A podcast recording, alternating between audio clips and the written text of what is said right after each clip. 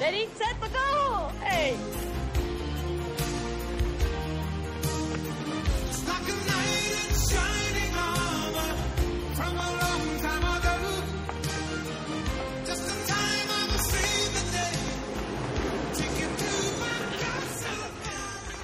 Welcome to Karate Kid 2 Minute, a podcast where we discuss the Karate Kid Part 2 two glorious minutes at a time. I'm Robin.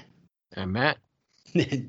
welcome back today from Marvel Movie Minute. Our Pete and Andy, welcome back. Thank you. Hey guys. Uh, today we are talking about minutes 62 to 64 of the Karate Kid Part 2. They begin with a foot race and end with a walk through Naha. And we left off on Monday with Kumiko challenging Daniel to race her to the castle. And as we start these two minutes, Daniel offers her a head start, and she's like, "Nope, I don't need it." Which right. again speaks to Kumiko, you know. Way to go, Kumiko. Right. Don't take that from him. And yeah, I, I love Daniel's, uh, you know, playful race. Like he, he, was also playful with Allie too. I, I like I like how he's immediately like, "Well, excuse me," you know, joking yeah. along with her. That, and that so, seems like it's kind of like his his Jersey side that's coming out, right? A little bit yeah. of that. yeah, excuse me. um, so Kumiko gives herself a head start by just saying ready, set, go really fast and then leaving Daniel in the dust. um, in the shooting script, Kumiko says ready, set, and then runs off and yells go over her shoulder. Oh. and then uh, and the, and the race is actually much more close. He Daniel like struggles to catch up and gets ahead of her, and then Kumiko like pulls his shirt back, which knocks him off balance, and then passes him again and wins. So that's he why uh, slips uh, on a rock and bashes his head. I'm assuming the locale kind of changed that whole script direction. yeah, I, like I I was having serious anxiety with them running across wet rocks. I was, I mean, I was having that anxiety like in the last last couple minutes where they were climbing down that cliff wall, just like so casually. I'm like, oh my gosh. At least that was dry. You ever yeah, step true. on a wet rock? yeah. Exactly. But uh, it is during this race that our love song, which has been playing instrumentally in the background, goes to the forefront of the sound mix, and we hear Peter Cetera's Golden Pipes uh, really kind of hammer down on the castle theme in the uh, bridge of the song "Glory of Love." So we're here, guys. What do you got to say about it? well, first of all, it's it's so interesting that they pick up in the bridge of the song, right? And obviously, yeah. I mean, there's a very obvious reason that they do because we, as soon as they he's talking about castle far away, we cut to the castle. So obviously, they yeah. needed to do that but it's it's an interesting way to kind of come into the song. And yes, you're right. We had heard a little bit on her car radio in the last couple of minutes and stuff when they were driving. Um, but it's uh, I mean, I mean, this was a big hit in '86, mm-hmm. um, and I mean, it was on his album Solitude Solitaire. Um, I was a I totally loved Peter Cetera when I was young. I was like not the cool kid. Um, although Peter Cetera, I think was was still kind of cool enough, especially with stuff like this song from this particular movie. But yeah. um, like this album, I just I loved it when I was young. It was it, like it, this whole song, like I could still sing this whole song when, when it's playing. It's like it's ridiculous. Um, All right, go ahead. No, I'm just kidding. Not for you. Darn it but I mean, it was a very popular song. I mean, it got an, uh, an Oscar nomination for Best Song, a Golden Globe nomination for Best yeah. Song. You know what? Unfortunately, it came. Out yeah, it came out at. I mean, it was a very strong year for for movie songs because you had "Take My Breath Away," which won for Top Gun. Yes. Somewhere out there in American Tail, Little Shop of Horrors, Mean Green Mother from Outer Space. And then you have "Life in a Looking Glass" from That's Life.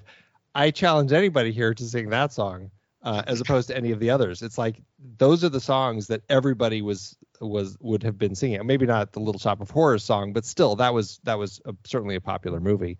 Um, but like those other songs, like Somewhere Out There, I mean, that was you know always playing. Take My Breath Away, Somewhere, uh, Glory of Love. I mean, big hits of the time. Yeah, at least at least I, in my circles. When I when I uh, yeah, I, well, you know, I I'm was sorry, the ammunition that he just laid out there about his own circles. I guess there are too many jokes. listen. I ran with a tough crowd. I'm just Andy saying, yeah. I and his not- circles listening to the top of the adult contemporary charts in I- 1986. That's what I'm saying. I was not in the cool kid circles, Pete. I think I had this on tape. Uh, the Billboard Golden Platinum. They'd put out like a tape every every year, or maybe a record. I don't know. And it just assembled all the top top songs of the year, and this was definitely it. But yeah, when you uh, when when the fact comes up that it's like, oh, Glory of Love didn't win the Oscar. Who did it lose to? And then somebody's take my breath away, and it's just like, oh, oh all right, all right. Yeah. right, exactly. I don't know. It seems those seem to be on equal stature to me as well. Yeah, yeah. Even though I love this movie a lot more than Top Gun. Um, Yeah. Yeah I I mean, I certainly watched this more than Top Gun when I was a kid. Like the, I, I, and I think you know, to Pete's point in the last minute or the last set of minutes, I, I think that there was probably more of me being able to identify with Daniel than I could with the uh, you know, Tom Cruise and all the the flight school jocks. So I think uh, I think this theme is a little bit more dated than "Take My Breath Away." I think "Take My Breath Away" doesn't read like completely an '80s song, but this one does. there is some of that to it for sure. Yeah, yeah, I just I, Cetera- I feel like I need to I need to raise a flag for because I I was not the Peter Cetera Glory of Love fan. I was still I, I'm gonna be honest a little bit bruised when he left Chicago, right? And Chicago Right. Sure, 17 was instrumental. See what I did there in my life. like I loved I loved that album. I loved everything on it, and uh, it was on like just constant repeat repeat play in in my in my circles. That sounds weird now. Andy made it weird, and now I can't do it anymore. You made Um, it weird. and I just so- said it. so like like this song and the fact that it's it's that that this is Peter Cetera's kind of one of his breakout from Chicago hits. I was always a little bit bitter. Like, you know what? Kind of, you know, bite me, Cetera. I see what funny. you did there. It's fine. I was the guy. You're no, was- you're no like Peter Gabriel. Like you're no, uh, you know what I mean? Like we're, you're not, you're no, you're no Pete, Phil Collins. Like you, you can't do Yeah. what they did with. You can't Well, do that. So Well, apparently, I mean, I was reading articles from the time, and that's what exactly what he wanted to do. He wanted to have a solo career and be with Chicago, and Yeah. And wanted to do it at the same time, and almost like tour like Phil Collins would do with Genesis, and uh, you know, do his set and then do one set with Chicago. And I guess they didn't they didn't want to do that. Yeah, yeah, they had they had much more. Uh, uh, they had insular interest. They wanted to be the band and not be a collection of musicians, and I totally get that. And I just I I remain a little bit bitter at Peter Cetera, acknowledging what he has done for you know the music industry. He is a certainly uh, a, a a pinnacle of the era. But come on, that's all. So holding a candle for Chicago 17. I will just say I was able to move through that split and follow both of them completely happily. I just feel like Solitude Solitaire was like the ultimate middle finger to like his history. Come on, that's like do you have to be so petty about it? Please. By myself, That's right. That's yeah, right. yeah. not with I- you. I don't need you, Solitude Solitaire. yeah. All right, there is a little bit of that. I'll give you that. Uh, I have a, I have a bunch of facts I, I I could read off to you guys if you don't mind. Um, Yeah. Uh, yeah. So he was with Chicago from '67 to '85. Uh, he'd already won a Grammy with them for the group's first number one single. Uh, do you guys know what that is? well, it's not. Uh, let's see, twenty-five or six to four was after he split. Uh, gosh, what was their number one? First number Oh, one. oh, oh, duh. Um, uh, if you leave me now, If you leave me now, that's right. sweet. Mm. Nice. Uh, I was looking Which also their- could have been the Chicago's anthem when he left. Is that ironic? yeah. Uh, yeah, I, I was looking at some of this because I'm not as fluent in Chicago, but I do love "Hard Habit to Break" and uh, "You're the Inspiration." Uh. I think you're the "You're the inspiration. Inspiration" is probably just as cheesy as uh, "Glory of Love." probably that was probably like the last the last song that the last hit that he had with them before he left, right? Yeah, uh, I'm not sure. Perhaps uh, I will say uh, MTV is also to blame uh, for Cetera leaving because they'd start making videos. Everybody saw Cetera up in front being the face of Chicago, and, and he just started thinking, you know, I could do this on my own. Like people recognize my face, so maybe I can do what you know old Phil could do with Genesis. hmm Um, and because uh, the departure from Chicago was so recent, when "Glory of Love" came out, people just thought it was another Chicago song. Yeah, I can see that. yeah. Uh, said when he wrote "Glory of Love," his wife back then, uh, Diane Nini, uh, heard the words "Glory of Love" instead of what Peter was really singing, and I have no idea what it could have been. um, but he then decided to change it to "Glory of Love" because he liked it, and he then gave her a co-writing credit. You know, just for kind of going, "Is that Glory of Love you're saying?" uh, sure. Uh, we found out last season that "You're the Best Around" was uh, written for the first uh, was was written uh, for Rocky three, and then uh, came down to uh, the first Karate Kid, and you know, "You're the Best Around" definitely more references to a championship fighter than a high school kid. Um, but funny enough, "Glory Love" was written by Peter Cetera for Rocky four, and it's all about Rocky's love for Adrian. You Uh, guys, you can't. You just can't get away from the Rocky comparisons. Am I right? we'll get back to Rocky Five, I'm sure. I am sure. Some way or another. Uh, I guess Stallone rejected it. He liked uh, John Cafferty's "Hearts on Fire" uh, in, uh, better, so uh, he he Another classic irony. 80s hit. yeah. Yep. Very And- 80s. Yeah. And uh, yeah, coincidentally, Bill Conti chose to score Karate Kid 2 instead of Rocky 4. So a couple of transplants from Rocky 4 ended up in Karate Kid 2. Uh, Peter fantastic. Cetera says, quote, about two weeks later, the people from Karate Kid 2 were looking for a song. So they came to the studio where I was working on, uh, working on it, and I played them Glory of Love, and they immediately loved it. So I changed a few words to make it even more fitting. so, Like Castle. I wonder what those so words were.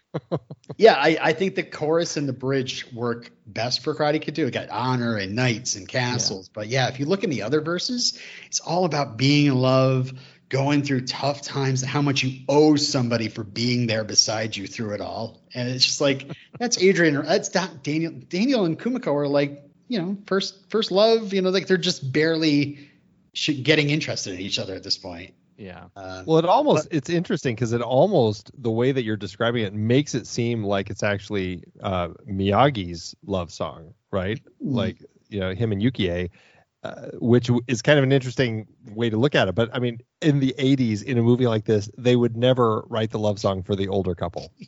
I was just going to say that. You should absolutely I, like if the shooting script doesn't have Miyagi and Yukie climbing down the bridge I embankment to the wet Running rock. across wet rock. you totally missed the boat.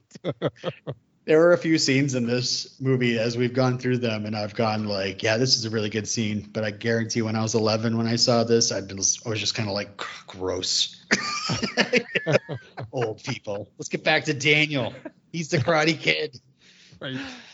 um so uh yeah the song became number one uh let's see uh oh the music video was huge too uh if I don't know if you've watched it recently, but it is basically Peter Cetera standing, it, like it, in a in a stage set that looks like a dojo, Right. and he's right. just kind of like standing in place and shimmying about, not just just kind of feeling the music, but not really walking around the set too much. And he's got like scenes from Karate Kid 2 playing behind him.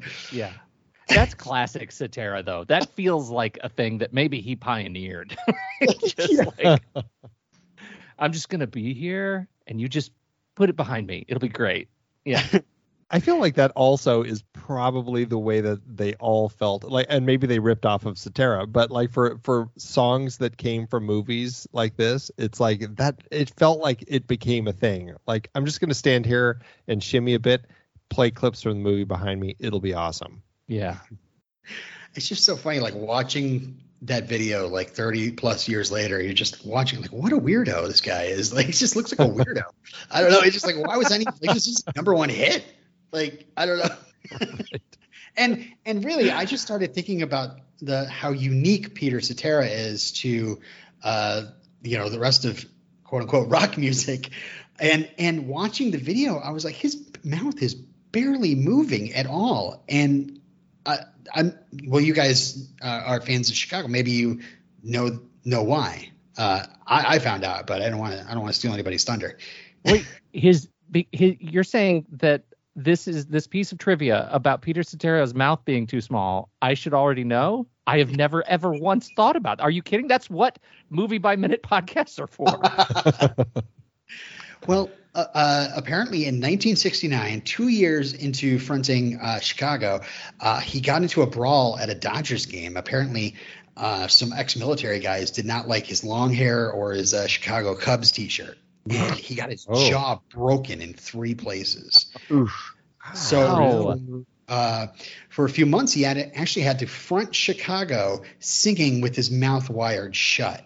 oh my so, God he said in an interview, um, and when they cut the wires off, I was always afraid my jaw uh, of my jaw sticking open again. So I didn't. So I don't really open my mouth a lot when I sing. Wow! so that, wow! Yeah, Interesting. I can't even imagine that. I can't even imagine that.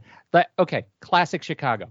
Stay the night. I'd like to spend it. With... That's impossible. yeah, I guess that's how he he had to cut it. And I, I guess they he didn't want to keep a bit of uh, ventriloquist skills, right? yeah. Um, and okay, uh, I am a man who will fight for your honor. Okay, so C- Cetera actually says back in '86, I'll say this quote: "I think every man sees himself that way, and I think that every lady sees that song as being about looking for the man who's going to die for her honor. I think the secret dream of everybody in the world, man or woman, is to be the fairy tale prince or princess. So, have someone die for them. yeah, or be willing to. Well, he's a classicist.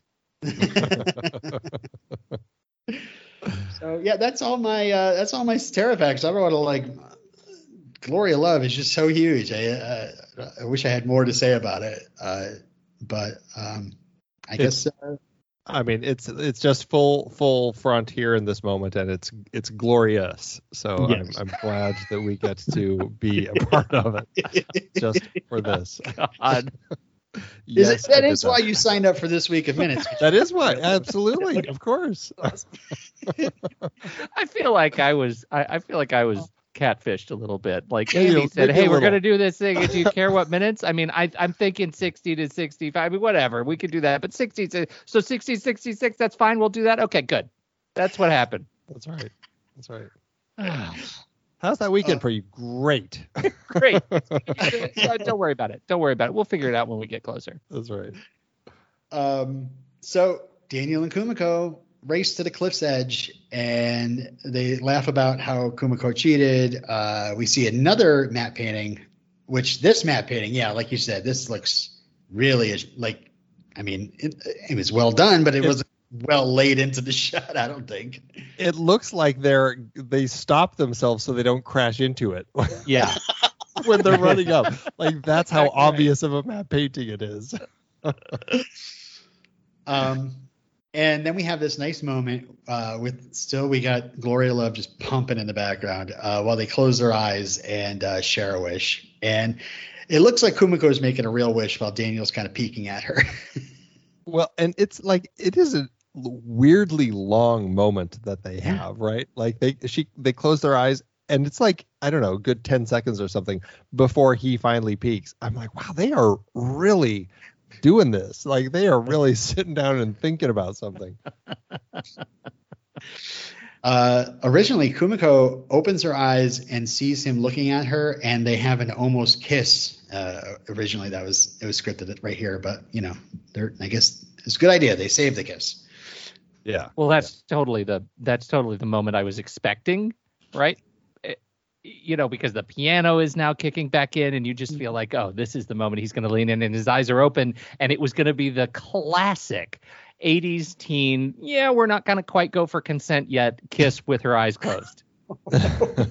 right? Like Yeah, the yeah. totally wrong thing to send, you know, in Mhm. hindsight. I was waiting for it. That was my my head canon was right there. And and then they were interrupted. I'm like, who edited? Was this like a director's cut? Did I get a different version? I swear they kissed. Yeah, I, I like the idea that it's just like he, he like stops and looks at her, and I think it's really like here he's like, oh man, she's so beautiful. Like I, I'm, I'm totally falling for this girl. yeah, right. And the Um, interruption is so funny because it's like I don't know. The guy comes in and I'm like, "Were were you on a, a set from some like movie from the 50s? You look like you came from the wrong movie, fella." Yeah. it's a very funny extra that runs in here. Uh, this is uh, Robert Fernandez, and it seems to be his only role. Uh, maybe he was an extra guy that got promoted to having this uh, having this line because uh, they did hire Okinawan extras uh, to be in this film. Um, and uh, according to the translation I got from uh, uh, Mickey Yamashita, thank you, uh, he's saying "quick leave," so or, or leave quickly or something. Did you get a translation of what's written on the box? I was curious about that. i mean i'm assuming no. it's Sato something or other, but Yeah, yeah. Sato's box. Right, right. it was weird to me that like I, I know they're taking pieces from the castle, but this seems like they're nowhere near the castle. Like they're up on top of a cliff overlooking the castle, but this is where gonna they're gonna store this box and shovel as part Yeah. of the construction. It's like they're not near it. It's a it's strangely placed. Sato's Ark of Covenant. you kind of want the side to start burning just a little Yeah. bit. Uh, and uh, all right, so we and this scene, and this is the great thing about the two minute format because you just can just race through all sorts of stuff. And now we are in the middle of Naha uh, with this traffic cop, though I could watch for days. Like, Really has his job down. I'll tell you. And uh, refrigerator insulation research prevented me from learning the, all the hand signals for traffic cops. But believe me, I really wanted to get into this. It's never too late. I think we've if we've learned anything. I have to release a bonus episode this, That's right. this week. On, on traffic traffic police sign language. but it's great. I just love it. I don't know. I don't know why. Um, uh, and so we now see uh, Daniel and Kumiko uh, navigating the streets of Naha, uh, while Ralph Macchio and Tamlin Tomita are in the studio ADRing their lines because they're clearly not talking right here. Right. Yeah, right, right. And it's such like you know ex- expository dialogue. It's like, you know what I want to know. What I want to, what do you want to do with your life? What are your dreams? it's like what, what normal person asks this? Immediately after, oh, you drive on the wrong other side of the street. like it's just a, like high jump, low ceiling kind of conversation. Yeah. Also, what is your soul screaming and crying for right now? it's it is one of those conversations. I'm like, he he was from Jersey. I'm sure that he was aware people just across uh, the ocean over in England drove on the other side of the road. Like no I- idea. he's so You know why It's called the right side. yeah. But uh, yeah, Oh, that geez. that kind of reminded me of. Um, uh, I'd hear stories. You know, I don't know if this is urban legend or whatever, but like of Americans trying to traveling to cities where people dr- drove on the left side of the or uh, left side of the road and wouldn't look uh, right as they're stepping off the sidewalks and getting hit Yeah. hit by cars. So Yeah, yeah, Yeah. That's that's legit. Well, at least I have an idiot friend who did that and did not get hit, but but was was uh, yes summarily, you know, scolded by locals. Get get, get out of the street. Yeah, it's uh, real. Also, make sure you don't drive. For those of you who have had this experience, don't. it- It is risky to drive an American car Yes. in in the other side of the street. Don't do that. That's a huge risk that you're taking with your life and the lives of others. Uh, That's, yeah, that's a good point. uh, I found it so much easier. Like when I was overseas in a country that where you were driving on the other side of the Yeah. street, the fact that you're also on the other side of the car actually made it a lot easier for me to figure that out. Well, how would you Yeah. even get an American car?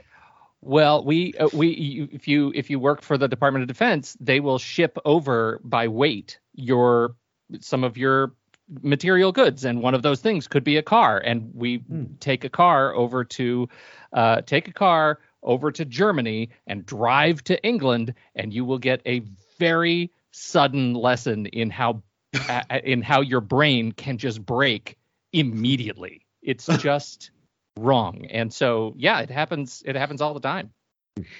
Yeah, This I have is way uh, outside the scope of this podcast. Cut this whole thing, frankly. No, no, not at all, not at all. Because I actually had a bit of trivia about that. Like the, the just like you said, uh, many left-hand uh, cars were transported to the island to uh, the island of uh, Okinawa in Japan uh, by members of the U.S. military for personal use, and were just left there. And uh, if you notice, Sato's personal car is a left-hand driving car, so it could be because he bought it from, you know, somebody in the military. Yeah, Yeah. absolutely.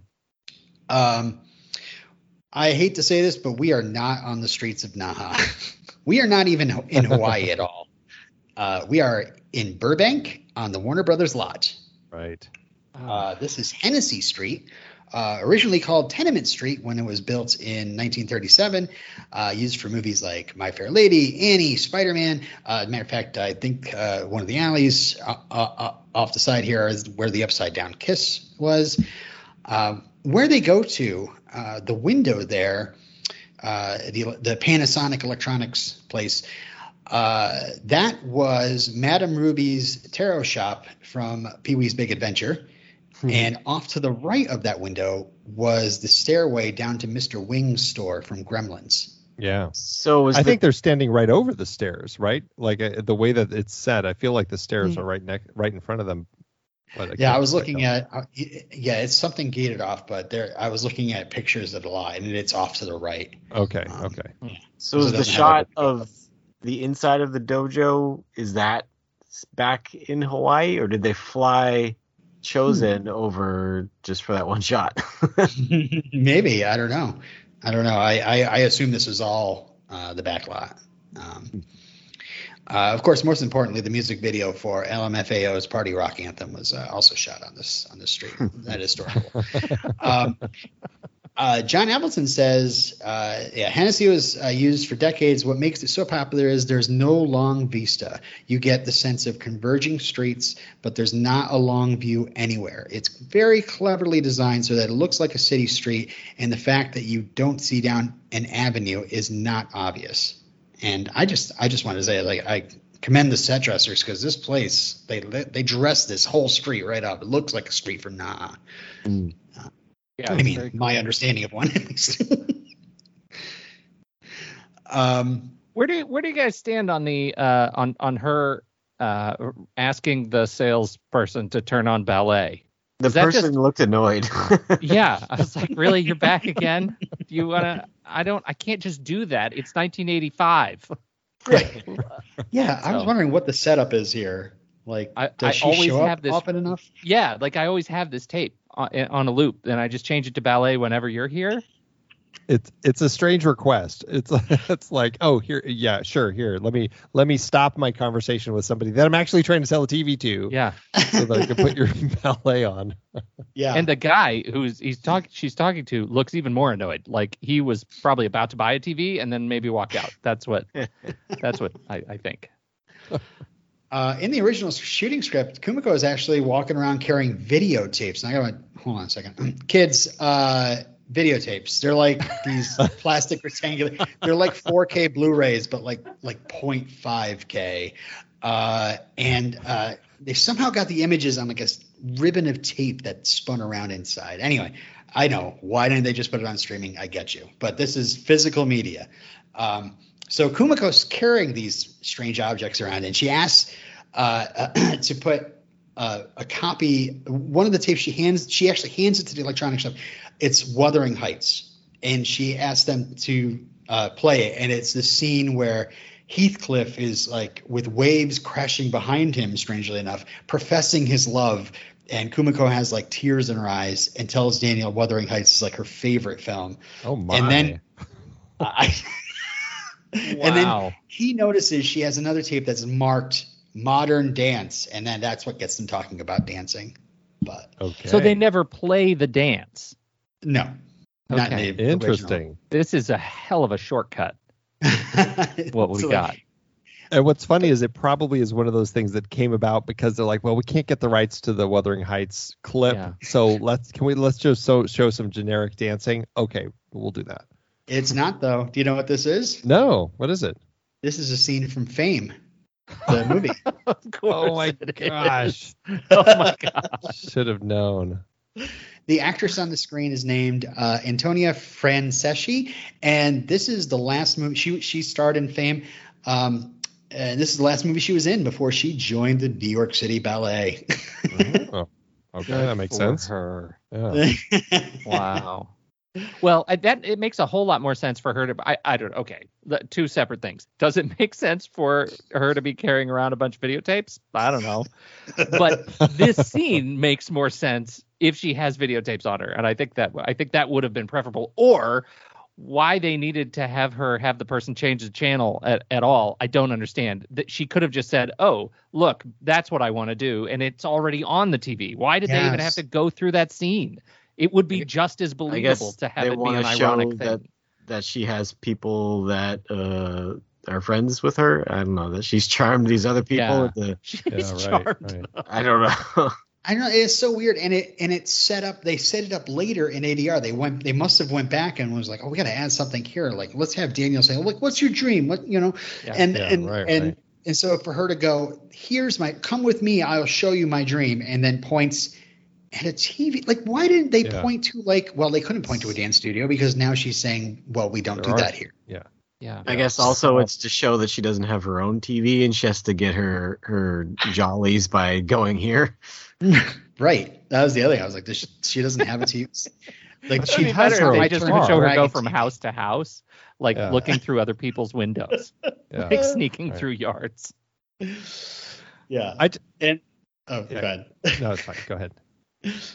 Yeah, just like it does she show up often enough to this window, like in another city, that they know her and are like, oh, oh, it's Kumiko. Put on the dance, put on the dance.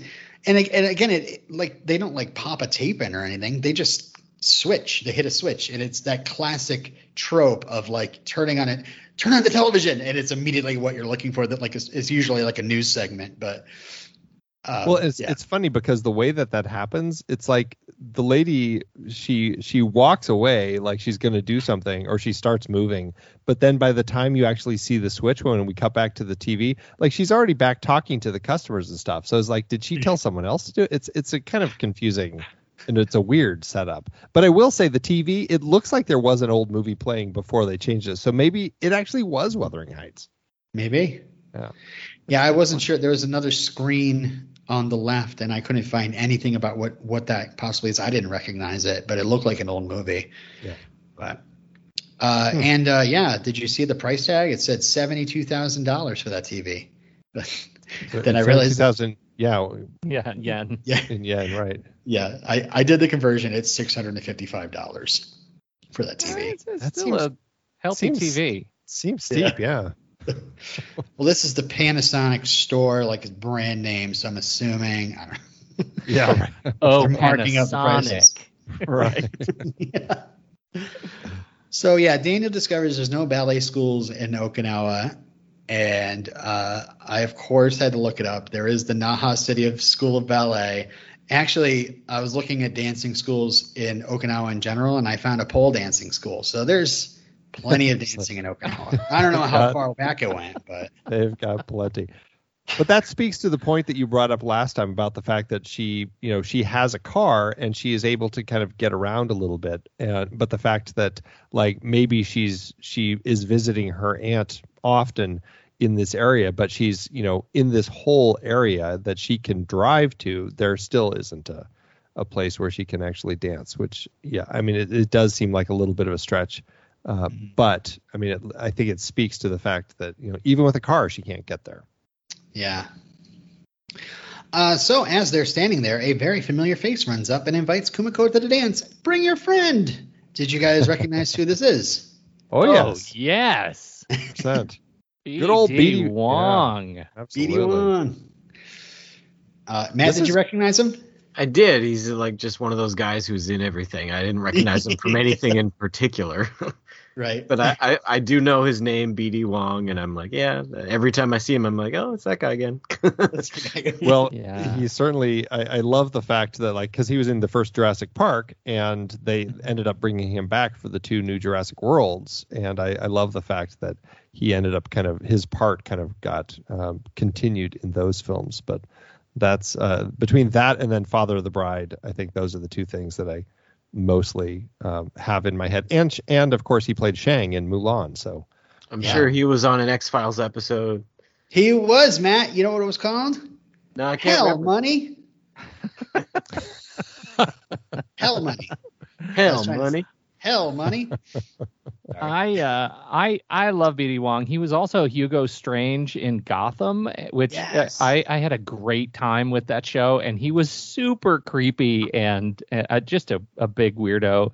Um, he's you know he's got a couple of bits in American Horror Story, um, and uh, yeah, I mean he's just been around for so so long. It was really funny to see him just pop in.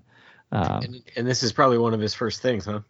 yeah, This yeah. is- He had done only a couple of TV movies before, or TV stints on that. He was in, in Simon and Simon, uh, Right. an episode of Simon and Simon. I Played used to love, Boy. love me some Simon and Simon when I was a kid. Yes. classic And, stuff. uh, classic yeah. stuff. So, Yeah, I'm surprised, Pete, that you here. didn't bring up um, the ref because I mean you you seem to Yep. always bring that up every Dr. chance. Wong, marriage counselor. have, yeah. Absolutely. yeah, he was. He's just fantastic. Uh, Yeah. Yeah. So yeah, like And Uh, he's a, he must be overdubbed here, right? I don't know. I don't. I'm I not Sounds- don't know. It, it it felt like he was doing his own terrible Japanese. Accent. But it, it like it, Yeah. I don't know. His lip sync seemed off. Hmm. It could be. Or yeah, the, it could or be the 80 sound yards worth of tone compared to the rest of the scene. I don't know. Yeah. Um, I uh, you guys named most of my Wong picks. Uh, I had a couple more. Uh, he was on Oz, and oh, he was he's been on SV SVU for like 16 years or something. yeah. oh wow, Things like that. like it, like he's one of the like over 200 episode guys right like he's been in it forever Mhm. um yeah and uh, he recently got an Emmy nomination uh, for playing White Rose on Mr. Robot, and he is Yeah. fantastic on that show. yes Um, Yeah, 100%. interesting. I, and Uh, ju- just kind of to continue tying it in Yeah. very specifically to this actual location that Mhm. he's talking to them at, he's also going to be in the new Gremlins TV show. yes, So there you go. I got very excited when I saw that credit, and then I and I found out it was an animated show. I'm like, oh come on! but He does a lot thing of voice stuff though. I love that. Yeah.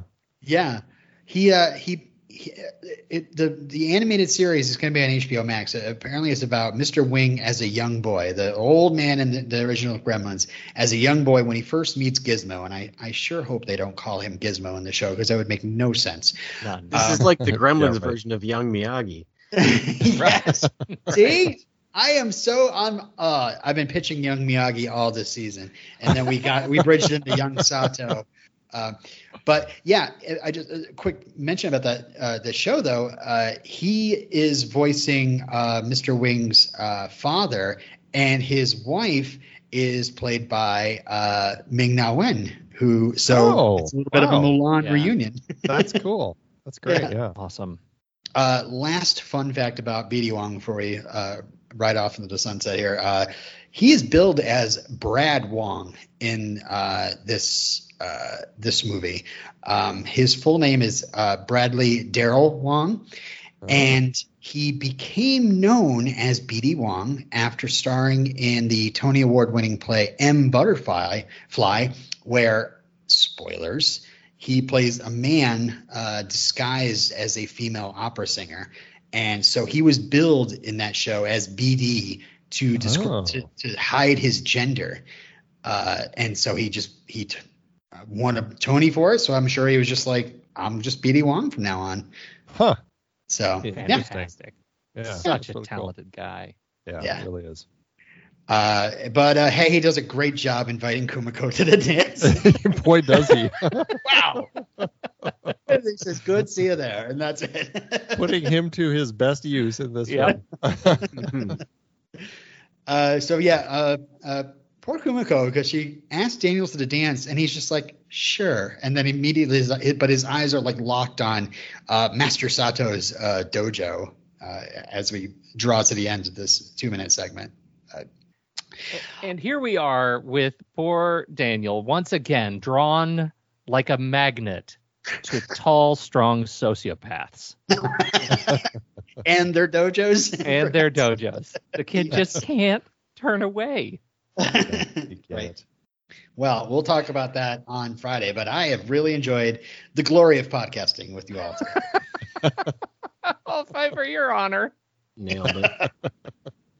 Uh, thanks for joining us, guys, and uh, I'm I'm I'm sure you're going to be back on Friday, right? I mean, oh, totally. Yeah, I can't wait to. Uh, we'll talk about Soteris uh, more if you want. I mean, all right. If, if, that's what it takes. what it takes. if you leave me now, uh, anyway. Uh, uh, okay, so folks, listeners, please send feedback to karatekidminute at gmail.com. Follow us on Twitter, Instagram, or join the Miyagi Do face, uh, Facebook group, Miyagi Do Karate Dojo. Uh, just search for Karate Kid Minute and you'll find us. And if you got a minute, please jump on Apple Podcasts, give us a nice rating and review.